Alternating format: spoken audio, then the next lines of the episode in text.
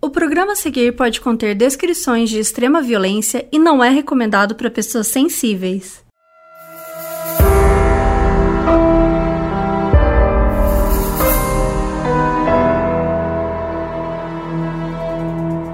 Eu sou a Mabê. E eu sou a Bel. E hoje a gente não está com Carol Moreira, que infelizmente está rouca. E aí tá fazendo um voto de silêncio para melhorar, né, pros próximos episódios. Mas ela está sempre em nosso coração. Sim, Carol, te amamos. Não fomos pressionadas a falar isso. e hoje a gente vai falar de um caso que vocês pedem muito. Acho que foi um dos casos que vocês mais pediram recentemente. Que começou a surgir algumas threads por aí, esse caso deu uma renovada. Enfim, ele é bem tenso mesmo. E o caso é sobre os canibais de Garanhuns, que eram seguidores de uma seita chamada Cartel contra o crescimento populacional.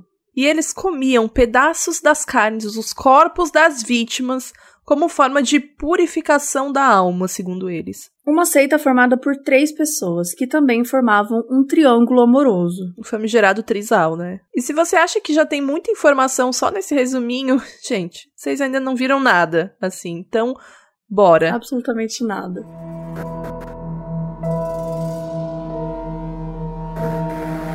Para esse roteiro, né, a gente se baseou em dois livros, principalmente, que foi o Canibais de Garanhuns, do Rafael Guerra, que estava grátis no Kindle Unlimited, só que agora ele não tá mais. E também no livro Revelações de um Esquizofrênico, do Jorge Beltrão, que é o próprio líder da seita Cartel, também conhecido como Canibal de Garanhuns. E além das inúmeras matérias nacionais e internacionais sobre esse caso também que muita gente ainda não conhece.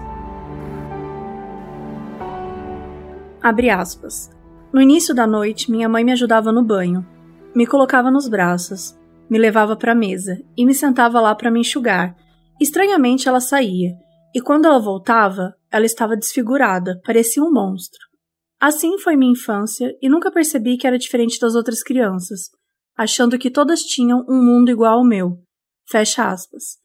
Esse trecho é do livro Revelações de um Esquizofrênico e o autor é o Jorge Beltrão. O que nos leva a Garanhuns, que é uma cidade que está situada no planalto de Borborema, entre sete colinas. Ela tem um clima montanhoso e está a 896 metros acima do nível do mar e é considerado o principal município do agreste pernambucano. A sua paisagem é descrita como verde, bem exuberante, muitas flores espalhadas pelas praças, um clima frio e um ar europeu. Garanhuns é conhecida como a Suíça pernambucana, a cidade das flores.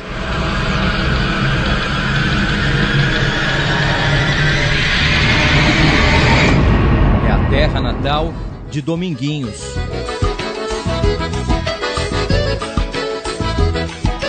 Ninguém poderia imaginar que Garanhuns também ficaria conhecida por uma história macabra.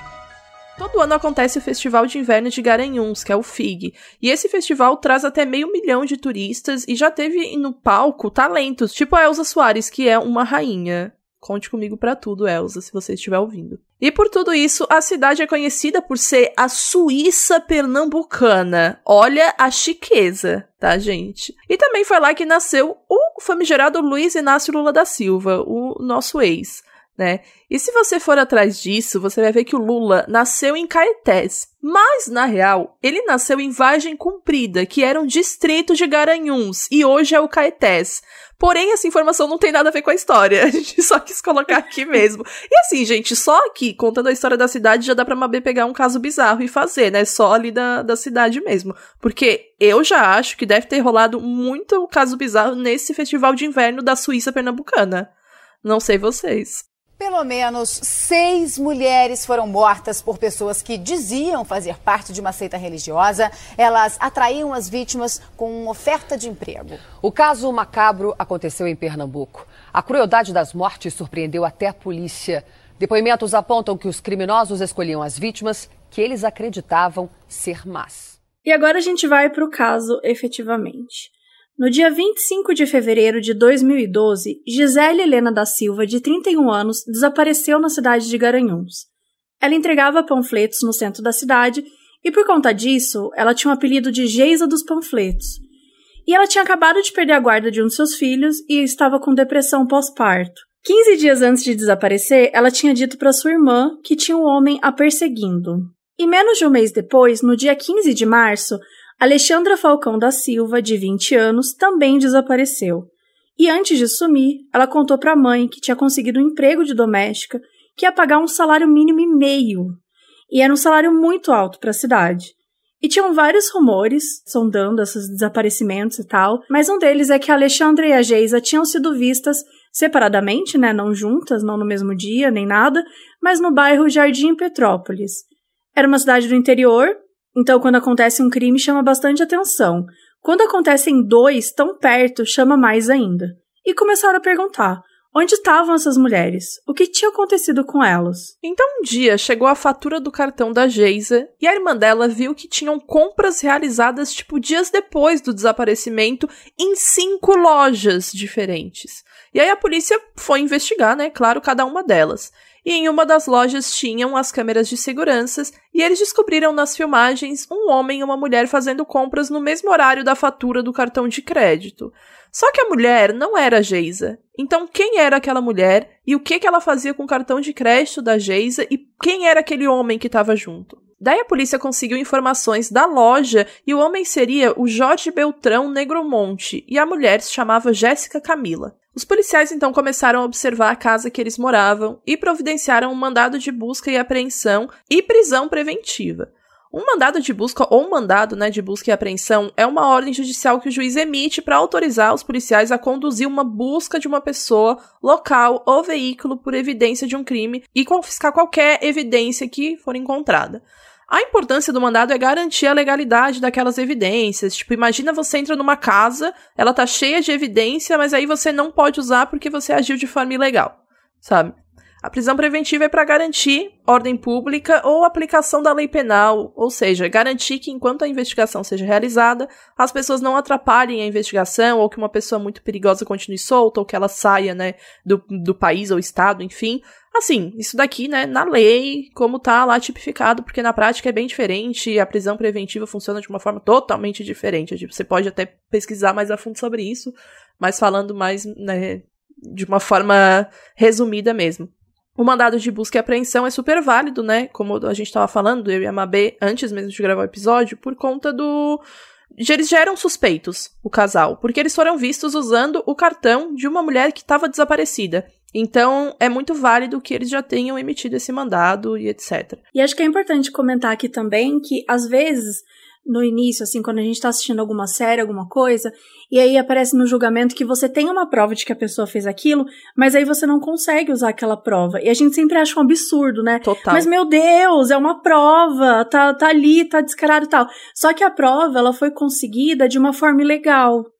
Então, né, por mais que a gente saiba que a lei funciona de formas completamente diferentes, de uma forma geral, é, você emitir esse tipo de mandado, ele te, né, ele te dá uma legalidade para você conseguir procurar. Então é por isso que às vezes quando a gente assiste uma série, um filme, e aí a gente vê que tinha assim uma coisa crucial que as pessoas poderiam usar, né? Acho que até no caso da Lorena, por exemplo, a Lorena era crucial ela contar todo o histórico naquele primeiro momento que ela foi falar, contar todo o histórico de violência doméstica que ela tinha, mas ela só podia contar é, ela não podia contar nada que tinha sido mais cinco dias, né, que tinha acontecido, por conta da lei que tinha naquela época. Então acho que é muito importante a gente ver isso e entender por que, que é tão importante que tenham esses processos que são burocráticos, que são chatos, mas que eles garantem e eles também protegem as pessoas. Que tudo isso precisa ser manuseado de uma forma muito responsável. E a gente vai entender durante esse, essa história aqui que isso não aconteceu. E até mesmo inacreditável, né? Quando a, a detetive, né, vai fazer o mandado de busca, ela só faz esse mandado de busca e apreensão quando ela tem, tipo, praticamente certeza de que aquele cara estava envolvido. Porque é complicado, sabe? Imagina você faz isso. Também é uma coisa que você tem que pensar, porque não é simplesmente vai na casa de qualquer pessoa Óbvio, né? Não uhum. é assim que funciona. A gente, tipo, amanhã decidir que o que é suspeita a pessoa que mora ao meu lado. Vou chamar a polícia e Sim. eles vão conseguir um mandado. Não é assim. Precisa de, obviamente, alguma evidência, né, para conseguir isso. E, e é muito importante que exista nos trâmites da lei, né? Lógico. É, e o que você falou também é muito válido. Por exemplo, às vezes é uma estratégia da polícia ficar é, indo atrás, tentando entender, e a descoberta, né, quando você vai, você pega a pessoa desprevenido. Então, quando você tá fazendo, tá cumprindo um mandado de busca e apreensão, e aquela pessoa já fica sabendo ali naquele momento que ela tá sendo suspeita, pode ser que depois não encontrou nada. Claro. Essa pessoa consegue fugir, essa pessoa consegue manipular provas, consegue. Então, todo esse processo, ele tem que ser feito com muito cuidado. Porque a partir do momento que você entrou ali, você pode estar tá dizendo para aquela pessoa, ó, oh, você é meu suspeito. E aí você tá avisando que a polícia tá de olho naquela pessoa. E isso, né, pode gerar outras coisas. É, a gente já viu também em outros episódios, tipo Andrew Cunanan e etc., de que avisar o assassino não é muito legal, né? Dos passos da polícia. Exato, ainda mais no jornal, né? É. Ah. Agora os detalhes de uma história de horror e mistério que repercutiu em todo mundo. Nossa equipe mostra quem são os canibais de Garanhuns, mentes doentias responsáveis pela morte de pelo menos três mulheres. A investigação comprova que eles comiam carne humana e provavelmente roubaram a filha de uma das vítimas. É o que você vai ver com Afonso Mônaco na reportagem da semana. Bom, e aí no dia 11 de abril, a polícia consegue entrar na casa e descobre que além de Jorge e Jéssica, também mora na casa a esposa de Jorge, a Isabel Cristina Pires da Silveira. Então, o Jorge, de 51 anos, seria namorado de Jéssica, de 25 anos, e marido de Isabel, também 51 anos, e todos eles moravam juntos. E também encontraram uma criança de 5 anos, que seria filha de Jorge e Jéssica. E não encontraram nada aparentemente. Não tinha nada que desse algo a entender sobre as vítimas, sobre as mulheres e tal. Até que a criança apontou para o quintal e indicou um lugar. E foi ali que a polícia descobriu restos mortais de pelo menos duas pessoas enterradas no quintal. E aí os três adultos foram cercados e eles assumiram o assassinato. Na verdade, eles assumiram tanta coisa que acho que a polícia até se arrependeu de perguntar o que, que eles, né, o que tinha, tudo que tinha acontecido. Porque a Jéssica, na verdade, ela não era Jéssica, começa por aí, ela era a Bruna. E ela usava a identidade da Jéssica. Quem é Jéssica? Era a mãe verdadeira da menina que estava lá, da criança, e que tinha sumido anos atrás em Olinda. Em 2008, essa Jéssica ela foi vítima do trio quando eles moravam lá. E o Jorge não era o pai da criança também. A Bruna só assumiu a identidade e a filha, e aparentemente, quando tudo aconteceu, a criança tinha um ano. Então ela não sabia que quem ela chamava de mãe naquela época, na verdade, tinha matado a sua verdadeira mãe. Também descobriram que a criança era usada como isca, porque a Isabel atraía as vítimas com oferta de emprego de babá ou empregada doméstica, e quando elas chegavam, elas eram assassinadas. E eles também comeram a carne das vítimas. E também fizeram salgadinho recheado com carne para vender pela cidade. E eles também faziam parte de uma seita chamada Cartel que acreditava que consumir carne humana era uma forma de purificar a alma. Em 2008, quando eles mataram a Jéssica, eles não só consumiram a carne dela, como eles deram para a própria filha consumir a carne da própria mãe. E aí Jorge e Bruna assumiram a criança. E tudo isso, absolutamente tudo isso foi confessado logo nos primeiros dias pelo trio, que ficaria conhecido por canibais de Garanhuns.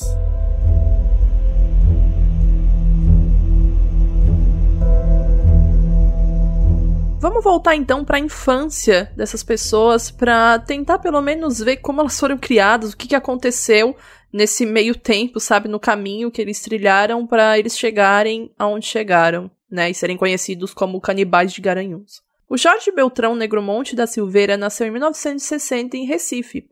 Ele passou a infância na cidade, ele tinha uma família normal, tinha quatro irmãos mais velhos, teve uma infância bem rigorosa, na real, porque o pai dele era militar e a mãe era, tipo, indiferente com, com a vida deles, com o tratamento deles e tal. E dos 7 aos 12 anos ele morou em Portugal com uma tia, porque a mãe dele achava que ele teria uma educação melhor lá.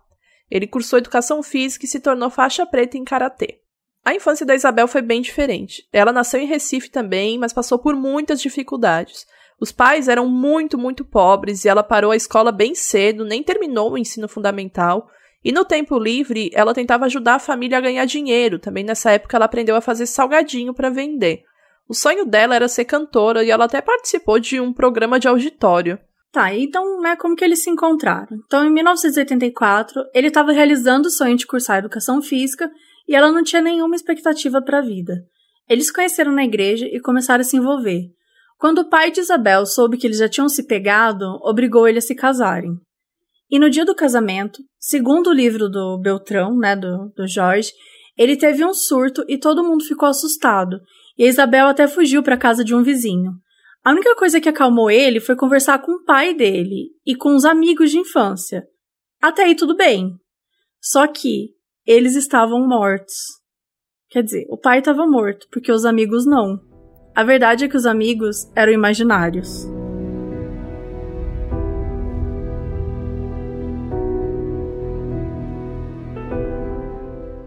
No início dos anos 80, enquanto eles se conheciam, a Bruna, ex-Jéssica, né, para quem não lembra, ainda nem tinha nascido. Jorge e Isabel moraram um tempo em Recife, até que ele perdeu o emprego de professor de educação física. Eles tinham um sonho de ter filho, mas nunca conseguiram. Então, ele recebeu uma oferta de emprego em 2003 para ir para Natal, no Rio Grande do Norte. Sabe aquele, aquele amor de, de conto de fada que a, a, gente sonha quando é jovem, quando é criança, quando é menina? Pronto, eu pensava que eu tinha encontrado o príncipe encantado. Na definição de Bruna, uma paixão avassaladora. Quando você ficou sabendo que ele era casado, qual foi a sua reação? Ele falou para mim que era casado no civil com Isabel, porém de corpo presente, como marido e mulheres não vivia mais. Tanto que na época Isabel tinha um namorado e ele estava comigo. Eles não tinham relacionamento homem e mulher mais. Só era casado no civil. Duas mulheres, um homem, vivendo todos juntos. Como é que era isso? Uma loucura. Um triângulo amoroso. Exato. E aí, em 2003, eles moravam em Natal, né? Já tinham se mudado para lá. E aí foi lá que eles conheceram a Bruna Cristina de Oliveira da Silva. Na época, ela tinha 16 anos. E ele, né, 43. Ele era professor de educação física dela. E ela se apaixonou por ele, segundo ela. E aí um dia eles estavam passeando e ela o beijou. Aí ele contou que era casado, mas que não amava a esposa mais, era uma relação fraternal, então ele foi conversar com a Isabel e queria saber se tudo bem a Bruna ir morar com eles. E aí foi ali que começou a relação desse trisal. Chamam de trisal, trio, poliamor, enfim, diversos nomes são dados ao relacionamento. E também chamam a Bruna de amante diversas vezes, o que não faz sentido, porque, tipo, os três moravam juntos, não era nada escondido, não era como se a Isabel não soubesse ou como se não tivesse o aval dela, é bem diferente. A empresa dava muito foco é, na Bruna, né, ser amante ou pelo relacionamento a três mesmo, por pura ignorância. Tudo que não é considerado normal é atacado e é difamado, a gente já tá cansado de saber disso. E o problema não era esse relacionamento a três, né? Era que ele tinha um poder sobre as duas que não era saudável. O problema era que quando eles se conheceram, a Bruna era menor de idade, gente sabe? E o problema é que eles cometeram crimes juntos. Definitivamente o problema não era ser uma relação a três. E assim, é, é muito fácil pra mídia, né, dar foco nessas coisas, porque eles sabem, nossa, que vai ter clique, vai ter a galera conservadora lá falando, nossa, que absurdo, olha isso que essas pessoas subversivas e corrompidas que, que praticam o poliamor e são um trisal fazem, olha que absurdo. Sendo que assim, mano, vamos focar que eles eram criminosos e assassinos, né? É bom lembrar sempre, assim, desse pequeno detalhe do caso. Enfim. É, e é importante também que. Lembrei agora que você comentou de que o enfoque é nesse. Nesse caso, não é nem como se eles se envolvessem todos os três, né? Porque falam muito de relacionamento que tem três pessoas, geralmente as três pessoas se envolvem entre si. No caso, era basicamente ele tinha duas esposas, né? Tipo, era um relacionamento a três, era um triângulo amoroso, era aceito e tudo mais, mas não era um relacionamento em que é, havia amor por todos os lados possíveis e imagináveis. E aí eu entendo, né, rolar uma, um, uma estranheza, né, por mais que a gente, enfim, já era em 2010, 2012 que tudo isso aconteceu, então é normal rolar uma estranheza, até hoje rolaria uma estranheza, mas é o que a Bel falou, não é isso que, que é o problema da história rola muito um, um, sentimento, assim, dele de posse mesmo, né? Sobre as duas. Uhum. No caso, não queria abrir mão de uma, mas também queria ficar com a outra, que era, que era menor de idade, ele com seus quarenta e tantos anos, sabe? Pelo amor de Deus. Mas enfim, voltando, quando a Bruna completou 18 anos, em 2005, os três se mudaram para Recife. E quando a Bruna chegou na história, ele achou que finalmente ele ia ser pai. Só que não rolou. Eles até tentaram adotar uma criança, mas o Beltrão ele respondia um processo na justiça. E por causa disso, eles não podiam adotar. Guardem essa informação. E para a polícia, isso é um dos motivos pelo qual nasceu a seita. Em Olinda, conversando com os amigos, o Jorge teve a ideia de criar uma seita, que só tinha três membros, os três. A menor seita do mundo. Literalmente. O nome era assim. Cartel. Literalmente, a menor seita do mundo. E o nome era Cartel. E o objetivo era o combate ao aumento populacional exterminar pessoas incapazes de dar alguma contribuição para a sociedade, segundo eles. E assim, as almas seriam purificadas. E as mulheres tinham que ser o principal alvo. Olha que coincidência. Que coisa. Porque Nossa. assim evitaria novas reproduções de seres humanos. Gente, eu acho que a gente podia fazer uma pausa pro pessoal tomar uma água nesse momento, tomar o seu café, porque todas essas informações, até eu que já sabia do que estava acontecendo, eu fiquei impactada de novo, sabe? Porque eu não sei lidar com. Sabe? Com, eu não sei o que se passa na cabeça dessas pessoas e nem quero saber, na real, mas o que é mais chocante é ver o quanto eles estavam corrompidos, sabe, mentalmente mesmo, para falar que ah, tudo isso é justificável porque vai vai purificar a alma. Pelo amor de Deus, gente. Pelo amor de Deus. Dá carne para uma criança, dá carne da mãe para uma criança comer, sabe? Tipo, o que, que purificação é essa que você tá, tá falando, que você tá vendo?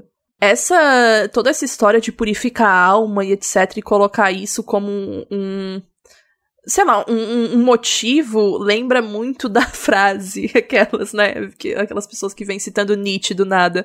Mas enfim, eu lembrei muito da frase dele que fala que um homem tolera qualquer como se tiver um porquê. E como que a vítima era escolhida? A Bruna criou os pré-requisitos para uma vítima ser escolhida, que eram mulheres jovens e solteiras, sem empregos, nem estudos e com filhos, mas sem condições financeiras para criá-los. Ou sejam, mães sem suporte financeiro dos pais, ou seja, um público-alvo bem grande, né? E resumindo, a era uma desculpa para matar mulheres. Jéssica Camila Pereira, 17 anos. Uma jovem que tinha uma filha de pouco mais de um ano, atraída por uma oferta de emprego de uma mulher chamada Isabel. Essa senhora apareceu lá onde eu estava trabalhando, a Isabel, com a Bíblia de lado, dando uma de que era muito santa. Disse que tinha um emprego para minha filha, com a, com a minha neta, que esse emprego era bom, que ia ajudar muito. Aí eu desconfiei, como eu sou pai, eu desconfiei, eu digo, minha, minha filha não vai para nenhum canto não. Isabel insistiu por mais alguns dias, até que conseguiu aliciar Jéssica, que foi atrás do trabalho e levou a filha junto. No terceiro dia, minha filha me enganou, disse que ia tal canto, veio, veio para onde viu essa senhora, essa, essa bandida, a Isabel. a Isabel. Aí ela, essa Isabel pegou, carregou, carregou minha filha com a minha neta, foi dessa data que, que até nunca hoje. mais viu? Nunca mais vi. Ele perdeu a filha em 2008, esquartejada por três assassinos. Isso é um monstro. Isso não se vai com o ser humano. Porque eu, como pai, só Deus é quem sabe o meu sofrimento.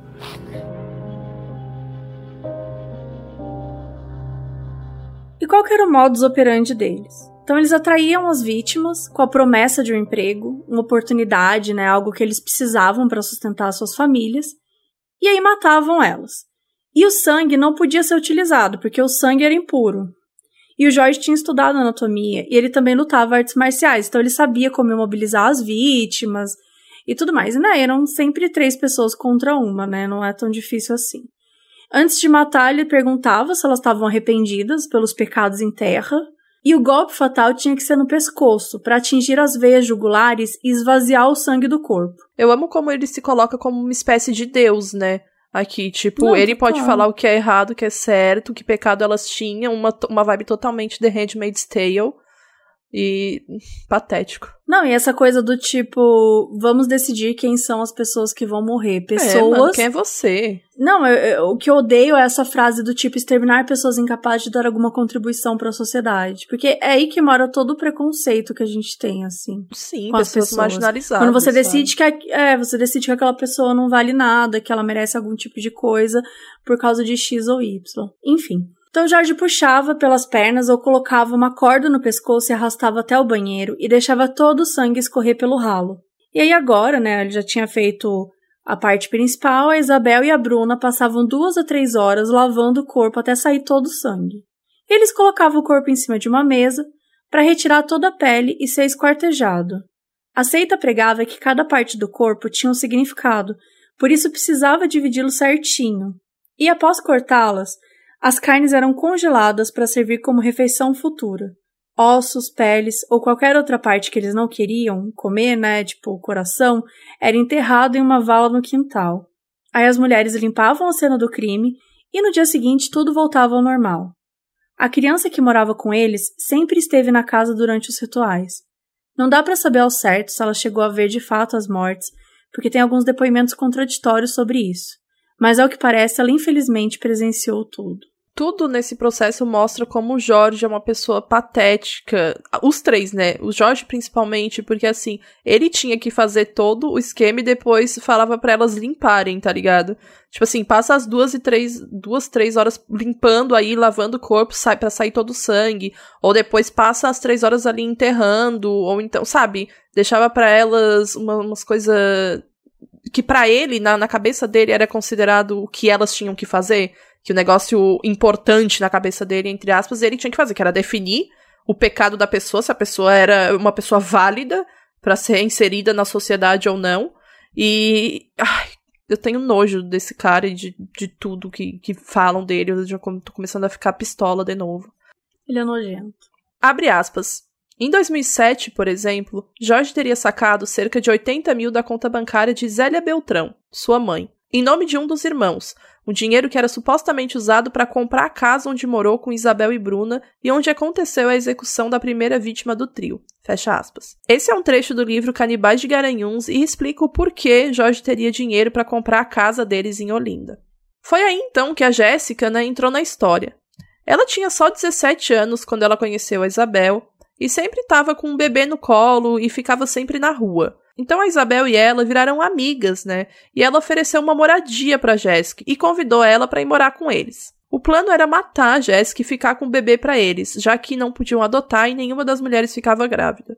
A Jéssica chegou a ficar viva só alguns dias até eles cometerem o crime. O Jorge descreveu esse crime com uma riqueza de detalhes no livro dele. O Jorge escreveu Revelações de um Esquizofrênico, ilustrado e registrado no cartório, ou seja, ele descreveu um crime com os nomes reais, as informações todas e ainda registrou no cartório. No livro, ele parece relatar trechos da sua vida. Basicamente, sempre tinha monstros e mulheres magras assustadoras no seu quintal. Ele via várias coisas, daí perguntava sobre isso para alguém e a pessoa dizia que não tinha visto. Aí um dia eu tava com meus amigos no quintal, daí apareceu uma mulher e sei lá do que, e teve um enterro. Só que no dia seguinte eu descobri que só eu via esse enterro. Daí teve um dia que ele estava na escola, o pai dele apareceu e ensinou para ele, só que ele estava morto. Parece que ele aprendeu o conceito de plot twist naquele dia e resolveu aplicar em todas as páginas do livro. E ao mesmo tempo é meio chocante, porque parece que ele é muito consciente do estado mental dele. Mas voltando para Jéssica, eles fizeram o mesmo ritual com a Jéssica e o seu corpo foi enterrado no quintal da casa em Olinda.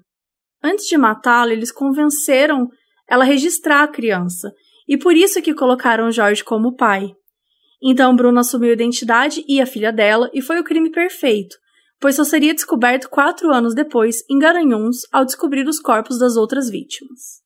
Eu senti muito essa história muito parecida, entre aspas, com o Gacy, sabe? Uhum. O Gacy, ele oferecia emprego pra, pra quem não, não sabe o Gacy, mas é o John Wayne Gacy do nosso episódio que chama Palhaço Assassino. E é um modus operandi meio parecido, de oferecer emprego, que é, na verdade, um modus operandi meio parecido com geral, que é aproveitar de pessoas em situação de vulnerabilidade. Aproveitar da bondade das pessoas também, rola muito. Exatamente. E aí, nesse mesmo ano que rolou o crime com a Jéssica, né, em Olinda, o Jorge estava desempregado. E aí um amigo chamou ele para trabalhar numa academia na Paraíba. Aí todo mundo foi para Paraíba. E segundo o seu próprio livro, o Jorge começa a confundir o real e o irreal, e a ter visões. Ele é internado, é uma merda. E Isabel começa a vender empada para eles fazerem uma grana e ele quer ajudá-la, só que ele entra em depressão. E ainda segundo Jorge, o que não significa muita coisa, ele estava com a Isabel no ponto de ônibus um dia e eles foram assaltados e ele levou. Isso tudo tem no livro, tá? E ele levou um tiro na cabeça e ficou em coma por três dias. E daí ele foi internado durante 27 dias no Hospital Psiquiátrico Juliano Moreira, em João Pessoa. E os episódios de esquizofrenia pioraram. E no livro, né, ele conta que uma psiquiatra levou ele até um lugar e mostrou um corpo e falou que foi ele que matou. E daí, quando saiu a notícia de Garanhuns, quando tinha sido preso, né, eles e tudo mais, também publicaram um livro na internet. Saiu um jornal na época que, enquanto ele estava internado lá, um vigilante desse hospital psiquiátrico tinha sido assassinado. Só que, segundo investigações da polícia, esse crime nunca aconteceu. Teve um outro crime atribuído ao trio que, na verdade, o próprio Jorge chegou a confessar quando foi preso, mas depois ele desmentiu. Segundo um delegado de Pernambuco, Jorge teria assumido esse crime em depoimento. Abre aspas. Na época foram feitas buscas e perícias na casa, até no cachorro que a família tinha, e não foi encontrado nenhum vestígio de vítima. Também foi ouvida uma mulher chamada Yolanda, que trabalhou com eles e que está vivinha. Os autos comprovaram que não houve nenhuma dessas mortes, fecha aspas. Essa foi uma fala do delegado. Imagina o trabalho que a polícia teve para investigar um monte de lugar nesses casos todos, sabe? Que foram, foram colocados aqui, pelo amor de Deus. É que quando saiu essa história, tipo, todos os lugares que eles moraram, a galera começou a cavucar os lugares tudo, assim, Imagina. as casas, os quintais do lado. Então foi em Olinda, né? A gente tem um crime em Olinda, a gente tem dois corpos em Garanhuns. Tipo, eles moraram em, em Natal, Natal é longe, né? Então, enfim, foi uma grande loucura que precisou de ajuda de muita gente envolvida, muita polícia, muita investigação. Jorge Negromonte queria ser ator. Isabel ensaiava também para ser um dia famosa. Bruna tinha o desejo de ser advogada.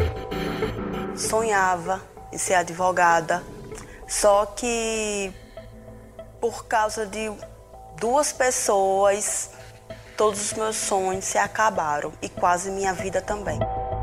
Três pessoas com sonhos diferentes, mas unidas pelo amor e pela loucura. E aí então a gente chegou em Garanhuns no ano de 2008. As duas mulheres desaparecidas são encontradas no quintal da casa. A criança foi mandada para uma casa de adoção até entender mais, né, sobre o caso. E até porque tinha que fazer exame de DNA para comprovar a história deles, de que era filha da Jéssica, etc. Então eles foram detidos e começaram todas essas investigações que tiveram início em Garanhuns e se expandiram para Olinda e Conde, também na Paraíba, além de Natal e Recife, até entender todas as implicações e estragos que o trio fez. Os vizinhos invadiram a casa deles depois que eles foram presos e descobriram uns filmes caseiros de terror com cenas que incluíam homicídio e canibalismo. Isso de mentirinha, tá? Eles entregaram os vídeos para os jornalistas e, obviamente, tem cena disso por aí no mundo. E a Mabê vai colocar na thread lá no Twitter, tá, gente? Relaxa. Inclusive, arroba moduspod pra você também assistir. Enfim, o filme tinha 53 minutos e se chama Espírito. E os protagonistas são a Isabel e o Jorge mais novos. Conta a história da Ellen, que é a Isabel, uma mulher atormentada pelo espírito do marido, que é um ator chamado Emanuel Silveira, vivido pelo Jorge. Aí ele vai visitar essa mulher e ele diz que tá com fome. Aí ela vai na cozinha pegar comida pro espírito do marido. Então o Emanuel esfaqueia Ellen e tira o olho dela e come. É uma coisa normal, sabe? Acontece sempre, nada trash, nada exagerado. Mas, Bem tranquilinho. Não, tranquilo. Uma, enfim, uma casualidade mesmo. Mas na real, o filme não teria problema nenhum se eles não tivessem praticado crimes bizarros, né? Anos depois. Aliás, pausa para essa parte de uma matéria retirada da Veja do dia 15 de abril de 2012, dias depois da descoberta do crime mesmo. Abre aspas. O ator, escritor, músico e professor de artes marciais Jorge Beltrão Negromonte da Silveira, de 51 anos, e sua esposa Isabel Cristina Pires da Silveira, de 50, foram presos essa semana em Garanhuns. Gente. Ele é ator, ele é escritor, ele é músico, ele é professor de artes marciais, Isabel, esposa. Cara, pelo amor de Cara, ela Deus. também é atriz. Ela não tava lá no, no, no, no vídeo também, no filme? Ela, Sabe, a gente não tipo- sabe se ela não escreveu também. Tipo assim, ator e escritor atribuíram simplesmente tudo pra, pro cara, sabe? Gente, essa matéria, ela é ridícula. O nome da matéria é Acusados de canibalismo produziram filme de terror. Só que essa bio do Jorge no meio da matéria foi foda, né? Ridículo. Assim, não fez sentido nenhum. E, tipo, atribuindo tudo a ele. Isso que é o mais bizarro e patético de tudo, sabe? Pelo amor de Deus. E tipo, quando que a imprensa coloca uma pessoa que é suspeita de canibalismo como o ator, escritor, músico e professor de artes marciais. Gente. Jorge, Isabel e Bruna viviam uma espécie de relacionamento aberto. Isabel era a esposa de Jorge e Bruna, a amante, que também vivia com o casal. Um triângulo amoroso que resultava em mortes cruéis.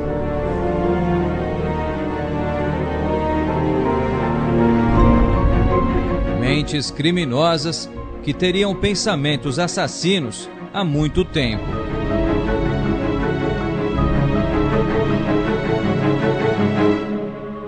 Neste vídeo caseiro de autoria de Jorge Beltrão, encontrado pela polícia, ele e Isabel são os protagonistas.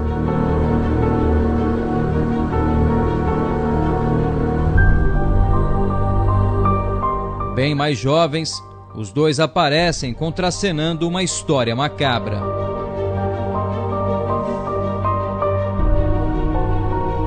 O vídeo, com pouco mais de 50 minutos, tem cenas de assassinato e canibalismo.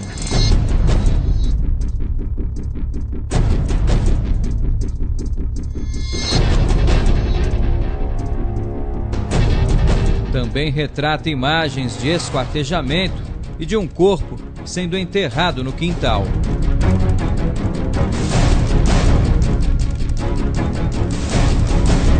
Outro material ajudou a polícia a entender quem eram os assassinos. Este livro, também de autoria de Jorge Beltrão, mostra detalhes da personalidade do canibal.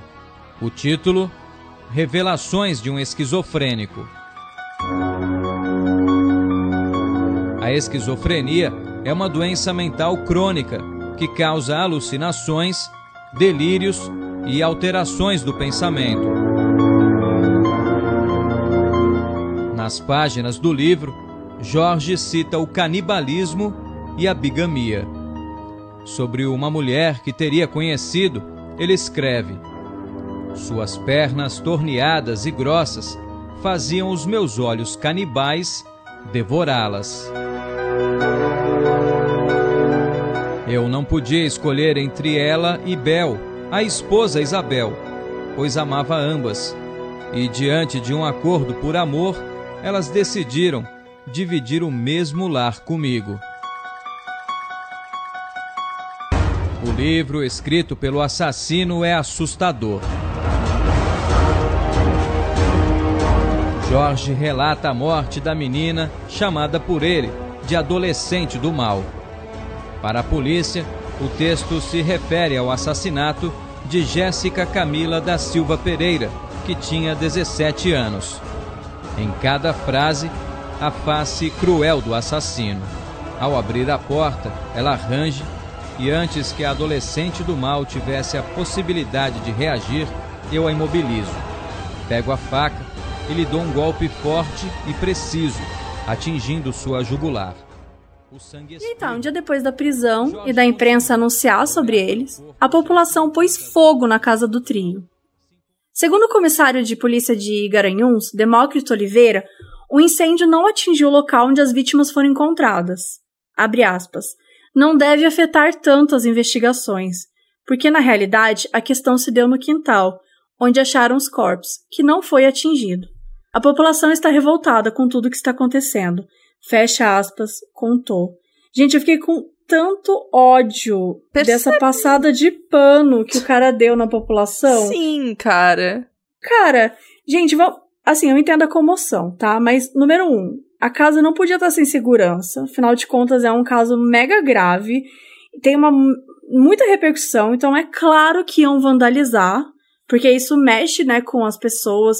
Tudo que acontece no Brasil que é extremamente é, que é um assunto muito. Meu, sei lá, a gente falou da Suzane von Richthofen. Todos os dias a casa dela era vandalizada, todos os dias. E era um caso de muita repercussão. Então, todo caso que tem uma repercussão dessas, já é óbvio que eles vão vandalizar a casa. E, meu, uma casa que tem coisas que podem ser usadas como, como provas, evidências. Como que essa casa fica sozinha, sem nada, sabe? Entende o problema da, da mídia num todo noticiar as coisas, principalmente um crime bárbaro como esse, brutal. Tipo, por isso que a gente pega muito nesse pé e a gente fica o tempo inteiro, todo episódio, falando sobre o papel da imprensa e da mídia em relação ao sistema penal, carcerário num todo, num, num, geral, sabe? É muito importante que haja uma. até discrepância mesmo, sabe? Que haja uma, uma linha do tempo e que a imprensa, pelo menos, espere algumas coisas. Principalmente coisas que são essenciais na hora da gente pegar uma evidência, uma prova, da gente fazer todo o trabalho, né, dos profissionais, no caso, é, darem o, fazerem o trabalho deles em relação à investigação do caso. Gente, pelo amor de Deus, você não vai simplesmente colocar fogo, porque poderia ter tanta coisa lá, a gente não vai saber, na real. Porque poderia ter tanta coisa lá que poderia ligar outros crimes, até linkar outras coisas. Se você é leigo nesse tipo de assunto, se você não sabe, se você só tá indignado, tudo bem, a gente super entende, a gente também tá, inclusive, a gente se indigna fazendo roteiro, falando sobre esses casos aqui também. Só que você não pode simplesmente fazer o que der na telha, simplesmente colocar fogo na casa, ir atrás, perseguir essas pessoas, fazer justiça com as próprias mãos, porque existe toda uma legislação e um código penal e uma Constituição, né? Que é sempre bom lembrar, que nos rege enquanto nação, enquanto cidadãos. Então, assim, pelo amor de Deus, sabe? Não dá para você falar isso que ah, a população tá revoltada com o que tá aparecendo e tudo bem, sabe? Claro que tudo bem tá revoltada, mas não é tudo bem colocar fogo na casa que poderia ter várias evidências e provas. E uma casa que eles alugaram. Tipo, coitado do cara que é dono do imóvel, Sim, sabe? Tipo, ele Deus. merece ter a casa explodida porque aconteceu uma coisa horrível lá dentro. Sabe? Não faz sentido nenhum, assim. E, gente, tem muito perigo de queimar evidências. Tipo, é, é, básico isso, né? Você pode acabar prejudicando demais o caso com atitudes que não são racionais. E, infelizmente, para situações dessa, a gente precisa de muita racionalidade. Porque não é fácil. E, assim, Garanhuns, né? Tem cento e poucos mil habitantes. Eu vim do interior de Minas, uma cidade que tem mais ou menos a mesma quantidade. Onde eu moro tem tubarão. Tem é, você não vai conseguir fazer busca numa casa sem chamar a atenção da cidade toda. Então, conseguir é, fazer com que essa história não, não viralize, até na própria cidade, é muito impossível. Mas você precisa pelo menos tentar garantir a segurança daquele lugar, né? Garantir que ele não seja invadido, que ele não seja. Assim, teoricamente, eles conseguiram todo, todas as evidências que eles precisavam naquele dia, mas mesmo assim, né? Não contribui quando você põe fogo numa casa, que vai que tem mais coisa ali. E vai que tem mais coisa para olhar. Sim, é uma cena de crime, gente. É a famigerada fitinha de cena do crime sabe, de crime scene, porque o Trizal lá já estava seguro pelo Estado, enfim, já era considerado suspeito, né, eram acusados ainda, eu acho, nessa época, e estavam seguros pelo Estado, pelas garantias que eles têm enquanto cidadãos. Agora, o local, gente, é o mínimo, sabe, isso que a Mabê falou, o mínimo. É, e isso acho que em todos esses momentos, assim, que, que permeou esse caso, porque, por exemplo, quando eles iam é, confessar, iam pro julgamento, toda vez que eles iam tal, rolava muito apedrejamento, a galera gritando. De novo, a gente né? entende né? o Lollapalooza do, do rolê. A gente entende que o caso é muito chocante. A gente entende que é muito revoltante. Mas, cara, antes da gente saber as coisas, a gente não pode sair agredindo as pessoas. Na verdade, nem quando sabe, a gente não Sim. pode sair agredindo as pessoas.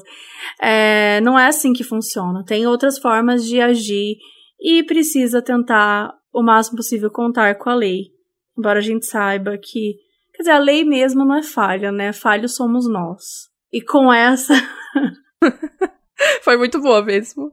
A história é que quando a gente fala em seguros pelo Estado, né, que eu falei, é aquela coisa, seguros entre aspas e é. depende muito do, do acusado em questão. E aí tá, quando eles foram presos, os irmãos do Jorge deram uma entrevista falando: nossa, a família tá chocada que ele era assassino e canibal, mas que ele era sim violento.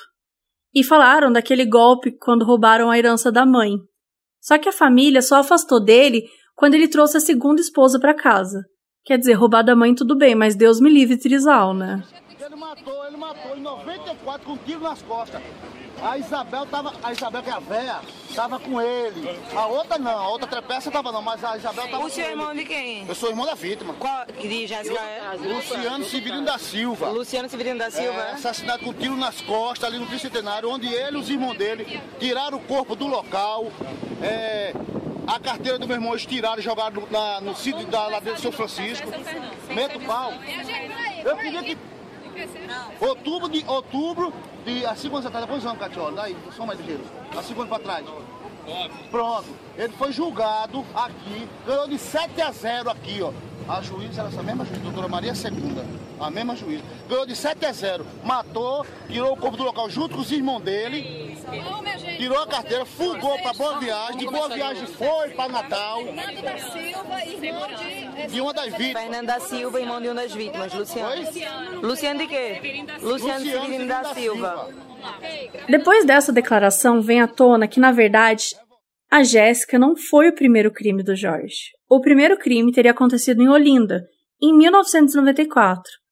Ou seja, em março de 94, Beltrão foi acusado de matar Luciano Severino da Silva, de 17 anos. Lembra atrás quando ele não conseguiu adotar uma criança? Porque tinha passagem. Porque tinha passagem na polícia? Ele tinha matado uma criança, né? Ele tinha matado. Ele estava sendo acusado de matar Luciano Severino da Silva, de 17 anos. Jorge teria dado um tiro nas costas dele. Em outubro de 2010, ele foi absolvido por falta de provas, considerado inocente por sete jurados, e o processo foi arquivado. Quem contou isso agora há pouco, que ele matou, foi o irmão da vítima, Fernando da Silva. Em depoimento na delegacia, Isabel revela detalhes ainda mais assustadores que provocaram revolta na cidade de Garanhuns. Isabel conta que fez salgadinhos com a carne de Gisele e Alessandra. Você pegou a carne da menina e botou como recheio da empada, não foi não? Eu cheguei a usar a carne dela. A lembrança dos salgados de Isabel afetou até o comércio. Mudou um pouco, né? Principalmente em salgado por conta de muitos acham que todo mundo ia vender um salgado dos, Então, desde o início, como a gente já falou, esse caso ele chamou muito atenção. E ele foi muito divulgado por jornais, com manchetes sensacionalistas e um monte de informação jogada sem nenhum tipo de cuidado com a informação. Tinham muitos elementos. O casal, que era um trisal, a filha roubada, a identidade falsa, o ritual, as mortes, o canibalismo, a venda da coxinha empada com a carne das vítimas. E logo que rolou o papo da coxinha, a população surtou. E dias depois saiu uma matéria com depoimento de moradores de Garanhuns, como vocês acabaram de ouvir, que falam que tinham comido empadas com carne humana. E vários depoimentos, as mulheres que viram Isabel passar vendendo e contando que as suas clientes comiam salgados, que gostavam, enfim. Segundo uma manicure da cidade, a população parou de comprar salgadinhos. E, gente, essa história da coxinha é uma das coisas mais sensacionalistas que já existiram. Primeiro que toda vez que falam sobre essa história, citam isso de um jeito como se eles fossem, sei lá, uma rede gigantesca de empada e coxinha. Sabe, como se eles vendessem o centro da coxinha para festinha cheia de carne humana dentro. E a, agora a informação mais chocante de todas: essa história da coxinha humana nunca aconteceu. Você chegou a fazer. Você utilizou dessa carne para fazer as empadinhas, não fez? Eu- eu- nessa época eu tava vendendo amendoim. Nessa época eu tava fazendo amendoim. Mas você. Não, mas você também vendia empada. Vendi empada, mas não com essa carne. Eu cheguei a usar pra fazer amendoim, pra vender amendoim. Ou fazer, aliás, fazer amendoim do- da carne. Tanto é que lá em casa tem um saquinho plástico. Ah, da carne da- das meninas você fez amendoim? Não, eu fiz amendoim, eu comprava. Tem, tanto é que lá em casa tem um saquinho plástico, que queimaram a casa, né? Não dá pra ver o saquinho plástico atrás, cheio de saquinho pequeno plástico. Mas, mas, Paulo, ó, mas Jorge falou que você usava da, da carne para fazer empada. Aproveitou também para fazer empada. Mas isso aí foi, foi, foi, foi empada pra casa. Para vocês mesmos. Era. E como é que vocês iam diferenciar a empada de vocês com a empada de vender? Não, porque eu não fazia empada, eu fiz o negócio de amendoim. Eu cheguei a usar. Mas você também vendeu empada, que eu já vi você vendendo aqui empada, eu já vi. Eu sei vender até você, eu acho. Você vendia lanche e dos lanches era empada. E você pegou a carne da menina e botou como recheio da empada, não foi não? Eu cheguei a usar a carne sim dela. Certo. E fez a empada. Fiz. E vendeu. Vendi. E por que não assume? Mas eu, eu vim da amendoim. Meu, Sim, você vende amendoim, você vende cocada. Você vende empada. Você vende empada. E fez, pegou a carne da menina e fez, fez o recheio e botou pro povo comer. Agora por que não assume? Só assume nos gritos. Me, me diz uma coisa.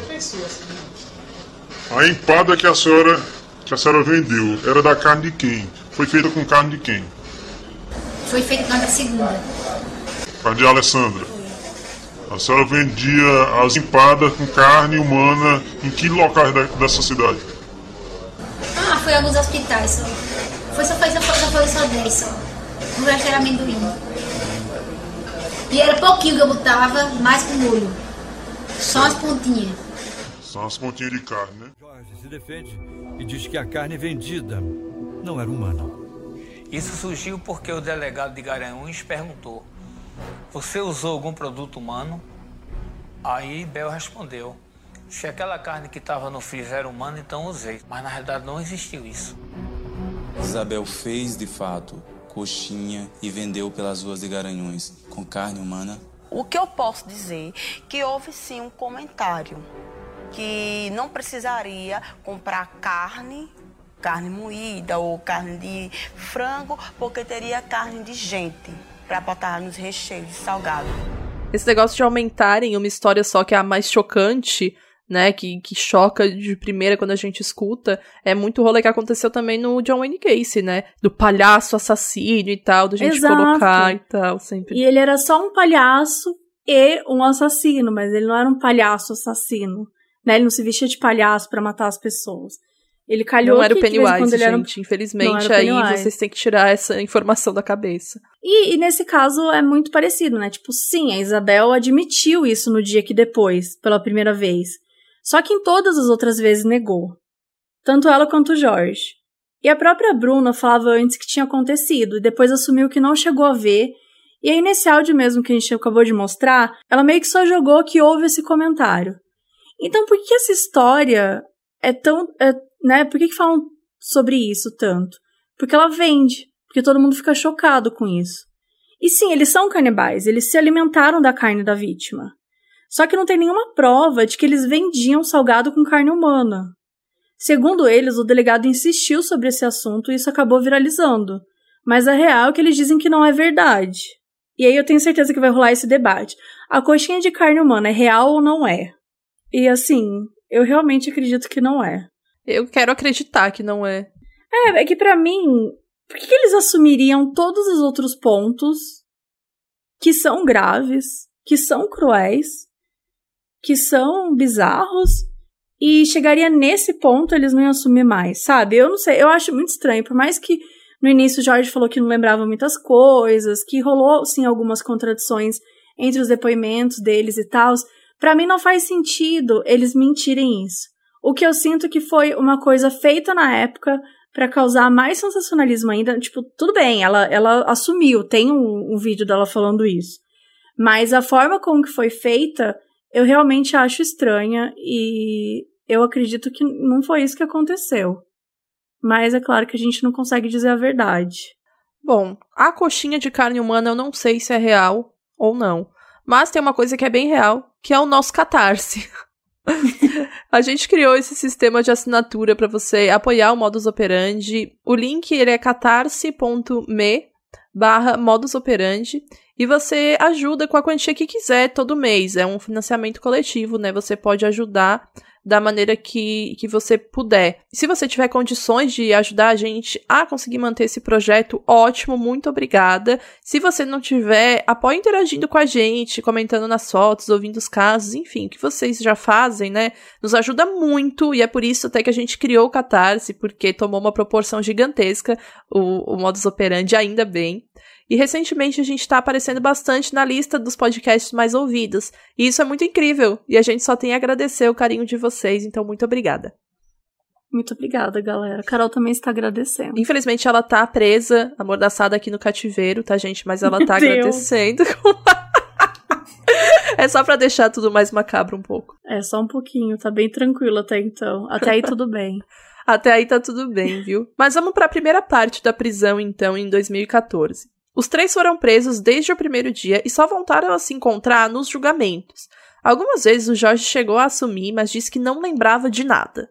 Ele também mandou algumas cartas para Bruna, porque ambos estavam presos, então era o único meio de comunicação, pedindo para ela confessar e falar que foi ela a culpada de tudo. Só que ela não é boba, né? Ela não aceitou, não, óbvio. A Bruna e o Jorge normalmente são muito calmos e raramente choram, e já a Isabel sempre tá tremendo e chorando tanto nos julgamentos quanto nas entrevistas. Eles trocaram diversas acusações entre eles numa forma geral, assim, até porque os advogados atuavam independentes, mas os três assumiram os crimes. No dia 14 de novembro de 2014, o trio foi condenado em júri popular em Olinda. Homicídio quadruplamente qualificado, vilipêndio, que é a violação e ocultação do cadáver da Jéssica, que é aquela menina que tinha 17 anos em maio de 2008 e desapareceu em Olinda e tal. Aquela primeira. Durante a sessão, a Bruna fez o seguinte comentário: abre aspas, jogos mortais perdia, fecha aspas, ao descrever a cena do assassinato da Jéssica. E ela admitiu ter comido a carne da vítima.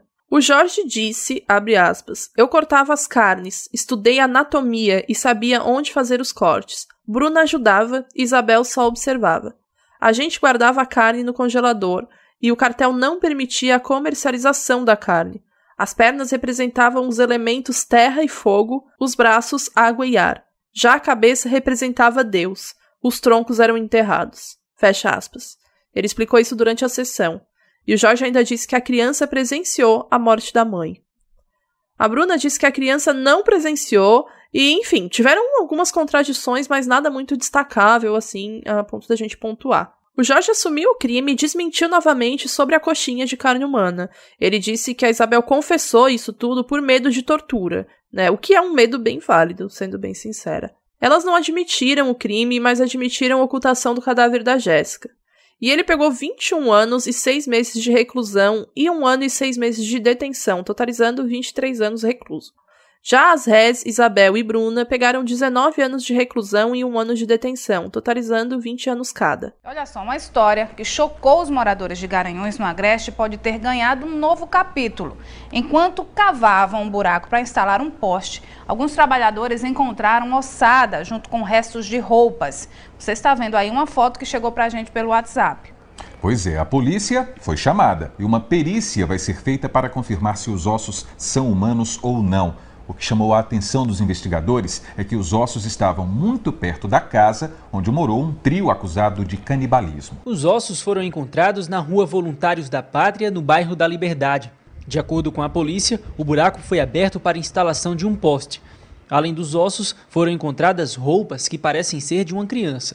O que surpreendeu os moradores e a polícia foi o fato de o material ter sido encontrado ao lado de uma das casas onde morou o trio, que ficou conhecido como os Canibais de Garanhuns. Uma surpresa grande, porque não se esperava que algo desse porte também viesse a aparecer na mesma mediação do já acontecido anterior com os famosos canibais. Seu Nelson mora nessa rua desde a época que o trio também vivia por aqui. Ficou a suspeita por aqui pelo bairro de que era até algo deles? Porque vocês moraram aí, né? Na época eles tinham um menino. Quando saíram daqui não levaram mais o menino. Jorge Beltrão, Vocês já viram aí, né? Então, no dia 16 de junho de 2016, os moradores encontraram moçada e restos de roupa no local. Só que o delegado disse que não é possível afirmar que trata de ossos humanos, porque eles não, não foi encontrado fêmur, húmero ou falanges, enfim, nada característico. E tudo isso chama bastante atenção porque foi do lado da casa que o trio morava. E foi mandado para perícia, só que a gente não conseguiu encontrar o desfecho dessa história. Então tudo indica que não deu em nada, né? Já que esse caso é tão noticiado, acho que se tivesse alguma informação, alguma coisa a mais, é, a gente provavelmente saberia alguma notícia dessa ossada aí. Mas todas as informações que conseguimos encontrar falava que a ossada tinha ido para periciar, mas a gente nunca conseguiu ter um desfecho disso. Só que o que mais me choca é esse menino que o vizinho cita que morava com eles. Gente, que menino, do que esse cara tá falando? No dia 15 de dezembro de 2018, eles foram condenados pelas mortes da Alexandra da Silva Falcão, de 20 anos, e Gisele Helena da Silva, de 31 anos, ocorridas em Garanhuns em 2012. Lembrando que a Gisele Helena da Silva é a Geisa dos panfletos, aquela que a gente falou lá no início do episódio. O julgamento já tinha sido adiado duas vezes antes. Uma das vezes o advogado de defesa do Jorge não apareceu, meio que rolaram umas manobras com o júri e postergaram mais uma vez a data. Mas aí, no dia 15, finalmente aconteceu. Os três foram condenados por duplo homicídio triplamente qualificado, por motivo torpe, com emprego de cruel e impossível à defesa da vítima, além dos crimes de ocultação e vilipêndio de cadáver e de furto qualificado. O Jorge Beltrão e a Bruna Cristina respondem ainda por estelionato, porque a Bruna passou a usar a identidade da Jéssica, né? E por isso pegaram penas maiores. Jorge e Bruna pegaram 71 anos de prisão e a Isabel da Silveira vai cumprir 68. E em setembro de 2019, estamos chegando um pouco mais perto, saudades de 2019, o trio teve as penas aumentadas para o crime que aconteceu em Olinda. O recurso tinha sido pedido pelo Ministério Público de Pernambuco porque por conta da gravidade dos crimes, acharam que eles tiveram uma punição abaixo. Aquele crime lá da Jéssica, que eles foram punidos a 21 anos e tal. E aí aumentaram 6 anos na pena do Jorge, chegando a 37 anos, e mais 5 nas das mulheres, chegando a 24. Só que essa altura, somando as condenações anteriores, eles já estavam com quase 100 anos de prisão cada um. E você sabe por que as pessoas pegam tantos anos de prisão? A Carol respondeu no FAQ 2 porque as pessoas são condenadas a 200 anos. Então, se vocês quiserem saber, a gente não vai contar, porque a Carol já fez isso pra gente. A Carol tá concordando nesse momento, tá? Enfim, o Jorge não tinha até sido internado num hospital psiquiátrico, não rolou nenhum tipo de investigação de transtornos mentais dele.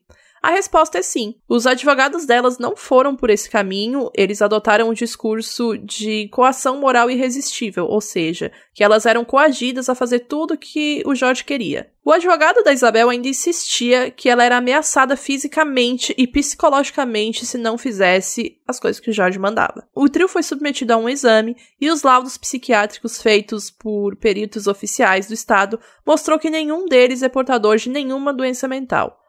A defesa do Jorge contesta isso e diz que é uma falha no laudo, até porque ele é aposentado do INSS por invalidez por conta de esquizofrenia paranoide. O Jorge contou que o médico mal examinou ele e já disse que ele não tinha nada. Segundo a acusação, aspas, existe naturalmente um transtorno de personalidade, Afinal de contas, ninguém mata pessoas e come partes de um ser humano. Fecha aspas, declara o promotor. Enfim, rolou isso, mas não foi suficiente para impedir ou mudar a natureza das condenações. Eles estão presos então desde 2012. Cada um tenta, né, se adaptar na sua maneira à rotina da cadeia. Nenhum deles tem registro de mau comportamento, eles estão em convívio comum e interagem normalmente com outras pessoas menos a Isabel, que apresenta um quadro depressivo e fica distante de outras detentas. Segundo os agentes penitenciários, o Jorge inclusive faz brincadeiras com detentos, pedindo emprego na cozinha e tal. O Jorge não manda mais cartas para Bruna desde que ele pediu para ela confessar os crimes e ela não acatou com esse pedido dele. Nossa, que surpresa. Em 2016, fizeram uma entrevista ridícula, ridícula, com a criança escondendo o rosto, né, o nome, claro, porque enfim, menor de idade, também modificaram a voz. E é uma coisa tão sensacionalista que me deixou com ódio. Então, sim, a Mabê também sente ódio, tá? tá bem, a foto do pintinho com a com faca na mão. Com mais frequência do que vocês imaginam. E assim, eu não vou colocar link nenhum. Se alguém me pedir link disso, eu vou xingar tá? Se você quiser, vocês que procurem. Eu não vou dar esse link, porque isso é ridículo. Basicamente, o repórter fica. Eu tenho vontade de empurrar esse repórter. Eu tenho vontade de encontrar ele na rua e colocar o pé para ele tropeçar. Porque ele fica meio que perguntando o que a criança lembra. E ela fala, obviamente, coisas horríveis. E aí ela diz que o canibal matou a mãe dela, que cortou a cabeça e também estuprou a mãe dela. Cara, para que colocar isso, sabe? Para que fazer uma entrevista com essa criança? Qual que é o intuito? Tornar a situação mais triste. Mais cruel ela já é e mais cruel. Nossa, traumática, sabe, para ela. É, é desnecessário expor essa criança, é, ainda que esteja escondida, a uma entrevista assim, para falar de algo extremamente delicado. Como que é o emocional dessa criança? Que acompanhamento psicológico que ela possui para lidar com esse caso e com a repercussão da entrevista que ela teve, por exemplo. Então, assim, eu fiquei revoltada quem teve a ideia dessa entrevista, uma pessoa horrível. E ela mora com a sua tia-avó, a dona Cosma, e hoje ela tem 13 anos. E aparentemente, pois graças a Deus não tem nenhuma notícia sobre ela. Ela continua na casa da tia-avó dela. E a tia-avó dela ganhou a sua guarda disputando com o pai da Jéssica, o avô da menina, por ter mais condições de criá-la. E eles ainda tiveram problemas também para alterar o registro dela, porque lembra que o Jorge tinha sido registrado como pai dela? E eu lembro que o pai da Jéssica, né, que é seria o avô da criança, ele estava tentando encontrar meios para conseguir alterar isso e estava super complicado, porque era uma burocracia para fazer isso, que, enfim, eu nem tinha ideia. E olha que coisa mais triste você ter ali registrado como seu pai uma pessoa que foi responsável por toda a desgraça que aconteceu na sua vida. E se você é a pessoa responsável por essa entrevista que rolou com a criança, repense suas atitudes. Eu sei que você tá ouvindo esse episódio. Pelo amor de Deus, você é uma pessoa horrível, tá? Só Mude. isso que eu quero falar. Melhor. Espero que você tenha melhorado, porque já faz quatro anos, já deu tempo de você virar uma pessoa melhor. Mas provavelmente não. Bom, é isso. A gente acaba Amiga, eu amei. A falsa esperança foi tudo pra mim. Provavelmente não.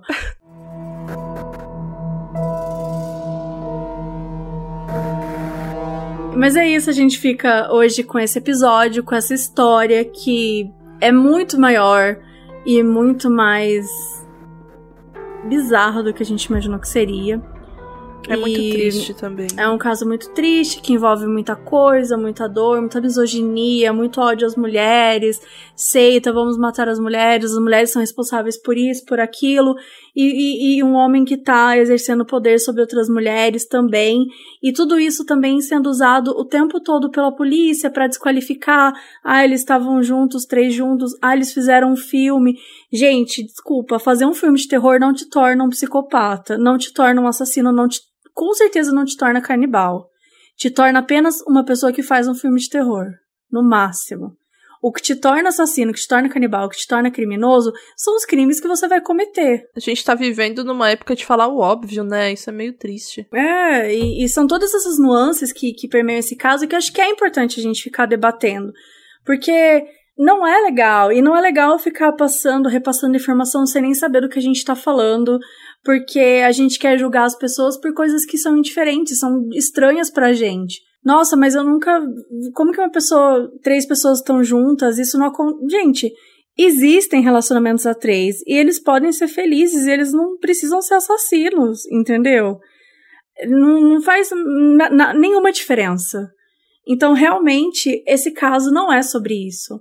Esse caso é único exclusivamente sobre toda a crueldade que eles empregaram sob uma ótica, sob uma seita, sobre alguma coisa que eles foram seguindo e que eles criaram juntos, e os três cometeram esses crimes. Nossa senhora, eu tava muito lembrando de novo quando tu falou sobre a ótica, porque é o famigerado Nietzsche, gente. Eu vou falar de Nietzsche de novo. O homem tolera qualquer como se tiver um porquê. E é isso aí, esse lixo do Jorge criou esse porquê na cabeça dele e. Enfim, que esse misógino pague por tudo que ele fez. E não transformem a Garanhuns nisso, sabe? Garanhuns é uma cidade bonita. É uma cidade que não precisa ser conhecida por esse horror. É a Suíça né? pernambucana. É a Suíça pernambucana. Minha mãe morou em Garanhuns, inclusive. Gente, eu amo a Nos mãe da Mabê, 70. gente, porque esses, os rolês dela é tipo Ronaldinho Gaúcho, assim, sabe? A gente nunca sabe onde ela vai estar. Tá. Minha mãe morou em Garanhuns nos anos 70 e ela lembra da cidade com bastante carinho. Bom, então, então vamos é encerrar esse episódio mandando um grande beijo pra mãe da Mabê, que é um ícone. Eu posso mandar um beijo aleatoriamente pra minha mãe também, que ela escuta todos e vai ficar muito chateada se não tiver Mãe, um beijo vamos, pra ti também. Vamos mandar um beijo. tu nunca um morou em Garanhuns. mãe da Carol também. mãe, mãe e mãe da Carol, vocês nunca moraram em Garanhuns, mas a gente ama vocês, tá? E vocês também têm o seu valor. É isso. Um beijo, gente. Até a próxima. Até o próximo episódio. Se vocês quiserem ver mais informações, links e tudo mais, vai no arroba modspod, tanto no Twitter quanto no Instagram, que a gente vai deixar tudo lá.